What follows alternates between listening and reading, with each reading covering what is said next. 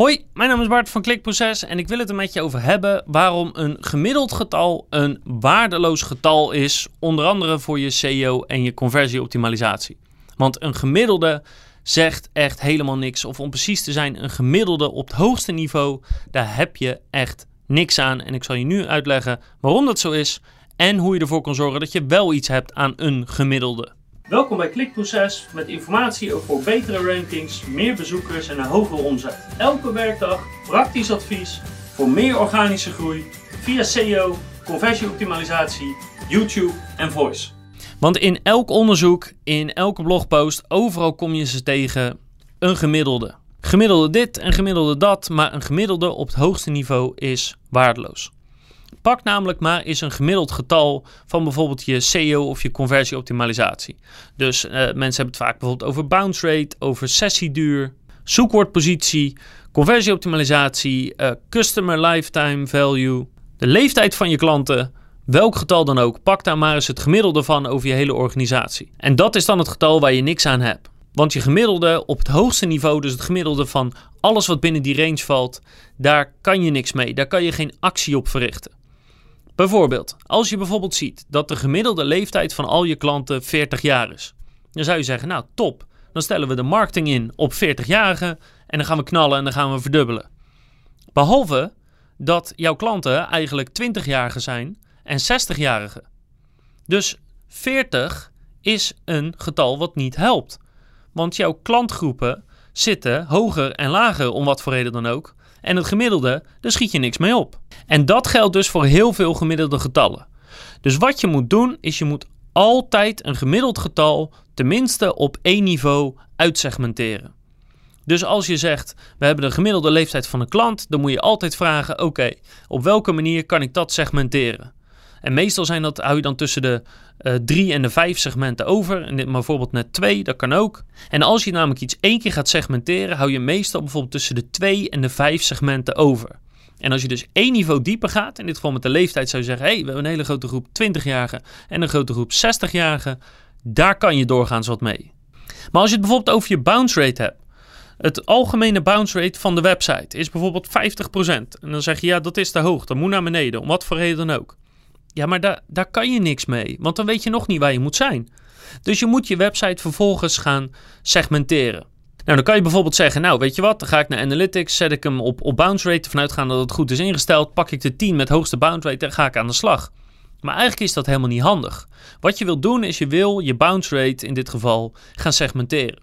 Bijvoorbeeld op type pagina. Dus ik pak bijvoorbeeld alle productpagina's, alle categoriepagina's, de homepage en alle servicespagina's. En dan ga ik kijken, is de bounce rate op een van die segmenten specifiek hoger of lager?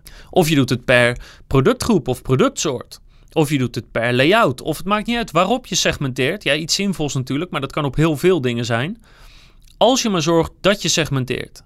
En vanaf daar kan je weer verder gaan. En dat is met je conversiepercentage hetzelfde. En dat is met je sessieduur ook precies hetzelfde. En voor je customer lifetime value is bijvoorbeeld ook precies hetzelfde. Want het gemiddelde customer lifetime value, daar heb je niks aan. Splits dat weer uit. Uh, op seksen, op regio, op lengte van mijn part. Het maakt niet uit op iets wat betekenisvol is, op iets waar je actie op kan ondernemen.